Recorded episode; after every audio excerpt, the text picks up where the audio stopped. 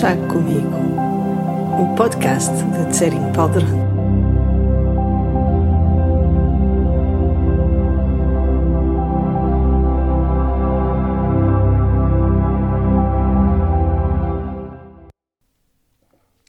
Há sempre tempo para uma chávena de chá, ou pelo menos eu acho que sim. E ainda mais quando a partilhamos com amigos em torno de uma boa conversa. E essa ideia nestas conversas que eu tenho a intervalos, na verdade, irregulares, consigo que me ouve aí desse lado. O chá já está pronto a beber. Vamos a isso.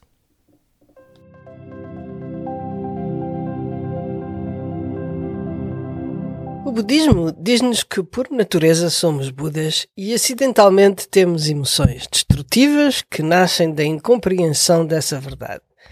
E isto é o inverso da ideia de que somos maus por natureza, mas se reprimirmos os maus instintos e contermos os impulsos negativos, podemos melhorar. À primeira vista, até pode parecer que o resultado é o mesmo, mas talvez não seja bem assim. E que tal aprofundarmos a questão neste episódio do Chá Comigo.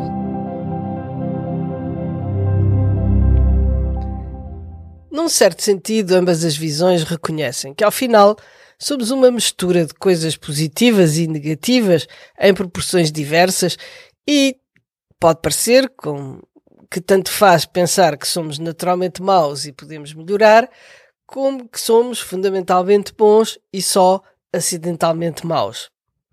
Mas quando começamos a investigar mais a fundo, apercebemos de que acaba por fazer uma diferença considerável. Na versão comum, que eu chamo de pessimista, a ideia que domina é a de que, como somos fundamentalmente maus, no fundo há pouca esperança de melhoria. Por mais esforço que façamos, a natureza acaba sempre por vir ao de cima e, por conseguinte, a vida é uma perpétua e árdua luta entre o bem e o mal. Além disso, parece que a única coisa que podemos fazer é reprimir os nossos maus instintos, pois estamos sempre a um dedinho de cairmos na tentação entregues a nós mesmos, sem as leis e as regras sociais, o controle da religião, da moral e, sobretudo, a ameaça do castigo, seja ele da lei ou da religião, seríamos todos monstros. Bom, não é que a visão budista feche os olhos a todas as coisas negativas ou que escolha ignorá-las para cultivar uma versão género cor-de-rosa da realidade. Como dizia o Dalai Lama eh, numa entrevista que eu uma vez li, Toda a gente tem a natureza de Buda, mas pelo sim, pelo não, fechem a vossa porta à chave. Uma vez que o budismo parte do reconhecimento de que somos bons por natureza, mais do que apostar na repressão dos maus instintos como única estratégia, ele promove a remoção do que impede as nossas qualidades espontâneas de se manifestarem. É claro que numa primeira fase, e sobretudo se ainda estivermos muito dominados pelas emoções negativas, temos de evitá-las. Mas a estratégia não é baseada na sua repressão. Tem mais a ver com compreendermos porque são negativas, reconhecê-las em nós, estar atentos a como se manifestam e que consequências têm, e evitar as circunstâncias que as propiciam e, sobretudo, sobretudo, substituí-las por outras mais positivas. E porquê substituí-las? Porque as emoções como positivas, como o amor, a compaixão, a empatia, a bondade, etc., estão muito mais alinhadas com as nossas qualidades profundas e, no fundo, são já a sua expressão. Falamos muitas vezes sobre as qualidades principais e ilimitadas da nossa natureza, que são a alegria, a compaixão e o amor imparciais. Temos andado a falar sobre elas nos episódios anteriores. Mas para além destas, a nossa riqueza interior manifesta outras. Talvez possamos chamá-las menores, mas são tão belas e, e refrescantes, verdadeiramente, que achei podia ser interessante falar sobre elas. Ao início, talvez sejamos realmente incapazes de as reconhecer em nós mesmos. Parece que as coisas negativas predominam e, e também porque são mais incomodativas, temos dificuldade em reconhecer as outras, as que não são negativas. Essa é uma das razões pelas quais é tão importante seguir os mestres, porque eles manifestam essas qualidades e ao reconhecê-las neles, ativamos as nossas. O melhor de nós começa então a emergir e sentimos-nos mais confiantes e mais inspirados. Então, aqui vão algumas, apenas algumas, das inúmeras qualidades que eu reconheci nos mestres que tive a sorte de conhecer. A lista não segue nenhuma ordem particular e não é de forma alguma exaustiva. Há muitas outras, certamente, que eu nem sequer tenho a capacidade de reconhecer, as mais profundas. A primeira de que quero falar é a humildade.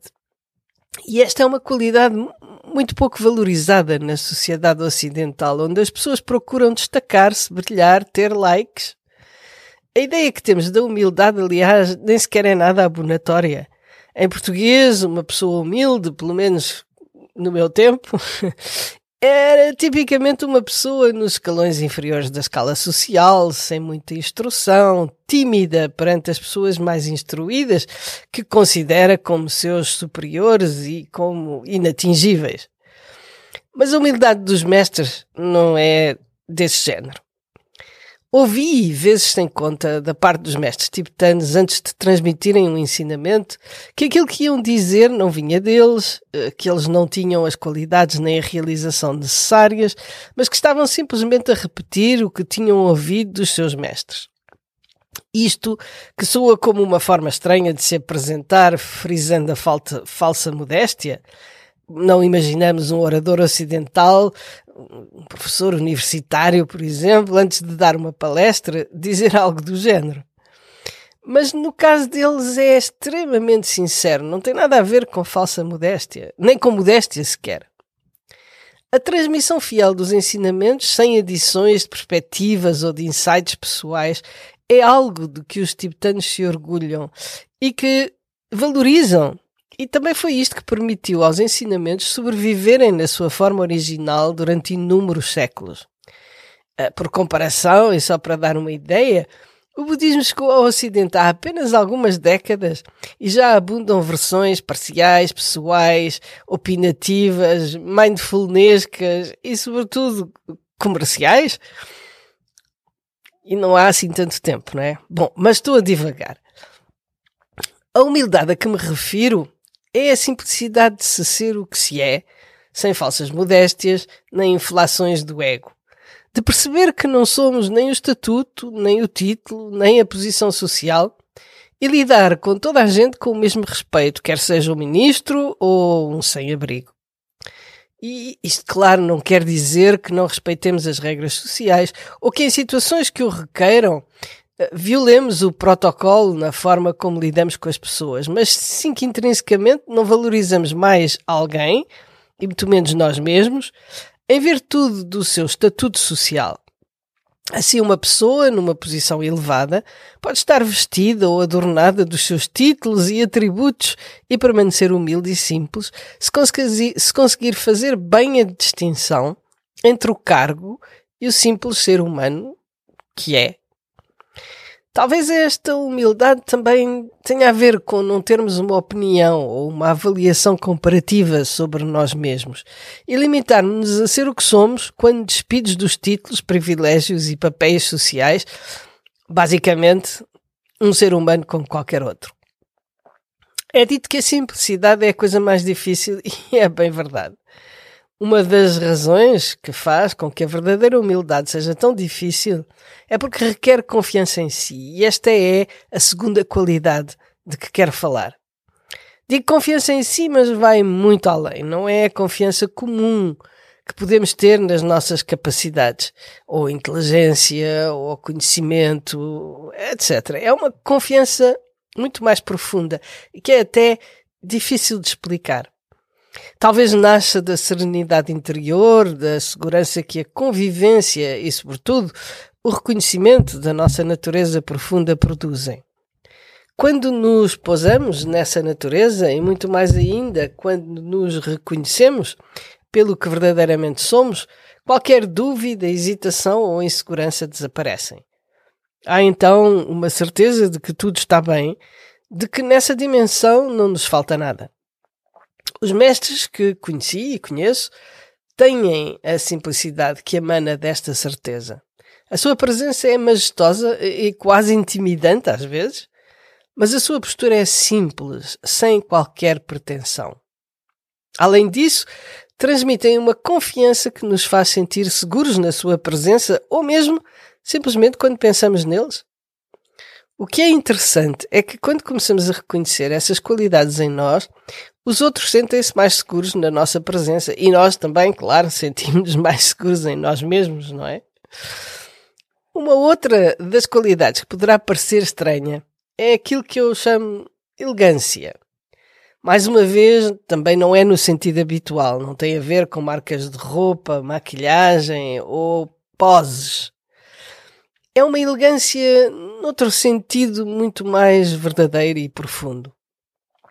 Há uma elegância de atitude na forma digna e simples com que se apresentam e movem. Nos seus gestos e palavras há uma graciosidade natural, feita de simplicidade e gentileza, que vai desde a forma como bebem o chá à forma como se curvam para se aproximarem daqueles que querem dirigir-lhes a palavra. E lembro-me particularmente, eh, quando penso em elegância dos mestres, neste aspecto, de um lama, Trogawar Rinpoche, que emanava esta elegância em tudo o que fazia. Os seus gestos eram pousados, sem precipitação, falava num tom deliberado, claro, mas moderado. Quando ficávamos umas horas na sua presença, começávamos a andar sem barulho, quase na ponta dos pés, não por estarmos intimidados, mas porque emanava naturalmente da atitude dele. Fechávamos as portas devagarinho, sem fazer barulho, e sobretudo a, tratar toda a gente com uma gentileza e um cuidado, uma espécie de hum, boas maneiras, mas que vêm do, de uma atitude interior. Muitas vezes reconheci nos lamas e nos monges atitudes tão graciosas e elegantes que eram verdadeiramente dignas da realeza, porque esta elegância é a expressão natural da nobreza de coração de que temos andado a falar e que é, na realidade, a única nobreza real, não tem nada a ver com o sangue. Bom, interrompo aqui, faço aqui uma pausa na enumeração desta destas qualidades para relembrar que estas qualidades que podemos reconhecer naqueles que as tornaram mais aparentes, mais evidentes, existem dentro de nós da mesma maneira, já perfeitas, à espera que retiremos as coisas que as impedem, que as incapacitam. Mas voltemos à nossa enumeração. Uma outra das nossas qualidades naturais é a criatividade. Não estou a falar necessariamente de arte, no sentido habitual. A criatividade manifesta-se de muitas formas, algumas das quais são consideradas artísticas. E embora a arte possa ser uma manifestação do transcendente, também há muitas coisas que são consideradas arte, mas que não possuem essa qualidade. De toda a forma, a nossa criatividade interior pode manifestar-se artisticamente e muitos dos mestres são poetas, escritores, pintores, até cineastas talentosos, ou simplesmente na forma livre e espontânea com que os mestres encontram soluções surpreendentes para problemas concretos ou ainda formas sempre novas e inspiradoras de apresentar os ensinamentos. Esta criatividade é a expressão da liberdade natural da nossa mente quando ela se liberta dos mecanismos repetitivos do karma. Num certo sentido, karma são os automatismos que nos aprisionam em certas formas de reação e nos tornam incapazes de encontrar outras. Quanto mais estivermos submetidos ao karma, mais funcionamos em piloto automático, apenas na, no modo dos mecanismos repetitivos e automáticos e não temos liberdade para agir de forma diferente do habitual. Ao inverso, quanto menos estivermos submetidos ao karma, mais flexibilidade a nossa mente tem. Mais livres estamos para sairmos dos padrões repetitivos e agirmos de forma criativa e original, que será sempre adaptada às circunstâncias e também sempre guiada pela bondade. e pelo bem dos outros e do nosso. Uma outra qualidade da nossa natureza de Buda é o sentido do humor. A capacidade de rir e, sobretudo, de si próprio, mas também de encarar as coisas com leveza e sem dramas. Isto não significa que os mestres estejam sempre a contar andotas, mas sim que têm uma atitude despretensiosa, um sorriso fácil e que demonstram uma presença relaxada mesmo que estejam a falar de coisas sérias, têm frequentemente um tom leve e uma capacidade de não se levarem muito a sério, sobretudo quando ilustram algum ensinamento com uma anedota pessoal. E, por outro lado, se por acaso brincarem com um discípulo em público, fazem-no com ternura, com bondade, como uma manifestação de carinho e proximidade, e o seu sentido de humor não fere ninguém. A nossa natureza de Buda é muito estável.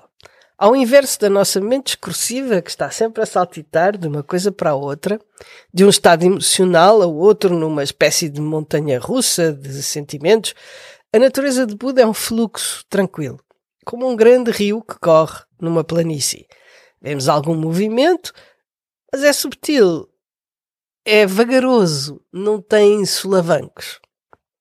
Por isso, quando deslocamos a nossa atenção do remoinho desordenado dos pensamentos para a fluidez tranquila do estado de presença e nos pousamos nela, emanamos paz, segurança e estabilidade. Estas são qualidades que os seres conseguem percepcionar, mesmo aqueles que não têm qualquer inclinação espiritual. Há muitos relatos em várias tradições da forma como até os animais selvagens, sejam eles dóceis como as gazelas ou, ou predadores como os tigres se aproximam de pessoas santas e se sentam aos seus pés totalmente tranquilos. Como é óbvio, esta estabilidade gera também uma grande resiliência. E quando ouvimos histórias de mestres espirituais de todas as tradições, ficamos por vezes impressionados com a força interior com a qual enfrentaram enormes dificuldades e desafios.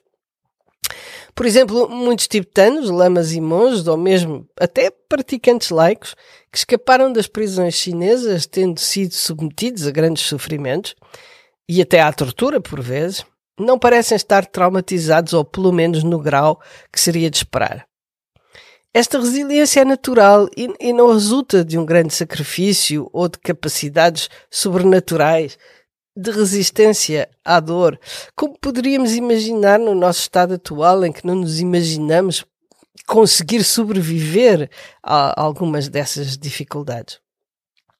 Ela, é, a resiliência que resulta de tudo isto acontece espontaneamente quando reconhecemos a totalidade do que somos. E por fim, e pelo menos neste episódio, quero falar da sabedoria. A palavra sabedoria no budismo tem um significado muito específico refere-se à capacidade de ver as coisas, incluindo nós mesmos, como elas são. Em última análise, quando vemos as coisas como elas são, plenamente, atingimos o estado de Buda. E como se trata de uma experiência profundamente pessoal, é realmente impossível para um ser não iluminado como nós saber se a pessoa que está na nossa frente é ou não iluminada porém a um nível mais relativo e acessível, há certas manifestações de sabedoria que nos são perceptíveis. Elas manifestam-se, por exemplo, como clareza mental, estado de presença intenso e uma capacidade de ver as coisas de uma forma muito mais livre, sem estar preso aos conceitos e sem ser influenciado pelas culturas e as opiniões. Se há aspectos da sabedoria que são sublimes e transcendentes, outros há tão terra a terra que relevam do simples bom senso. E isto é muito importante porque é frequente as pessoas pensarem que os seres espirituais vivem numa bolha, que não têm noção nem do tempo, nem do espaço ou das realidades materiais. Mas isso não é verdade. E a sabedoria dos mestres consiste ao mesmo tempo em conhecer a essência de todas as coisas e também os detalhes práticos e relativos. Pode-se ser um Buda e saber usar um telemóvel, ou gerir um negócio, ou ter uma vida de família. Assim, por exemplo, é possível que um ser iluminado não esteja nada interessado em investir na bolsa ou em ser o presidente de uma multinacional. Mas por alguma razão isso fosse necessário, tenho a certeza que seria extremamente eficaz. A sabedoria consiste em libertar-nos das emoções, tal como o apego e a aversão, bem como de todos os medos e conceitos que nos tolhem. E por isso, a visão que resulta disso é totalmente clara e não tem qualquer distorção. Enfim, todas estas qualidades e muitas outras já existem em nós e só estão à espera que as descobramos. E não quero mais repetir. Eu sei que pode parecer impossível, mas não se esqueça que, que somos como aquele pobre que passa fome, mas que tem um tesouro debaixo da cama e porque não sabe, continua a viver miseravelmente.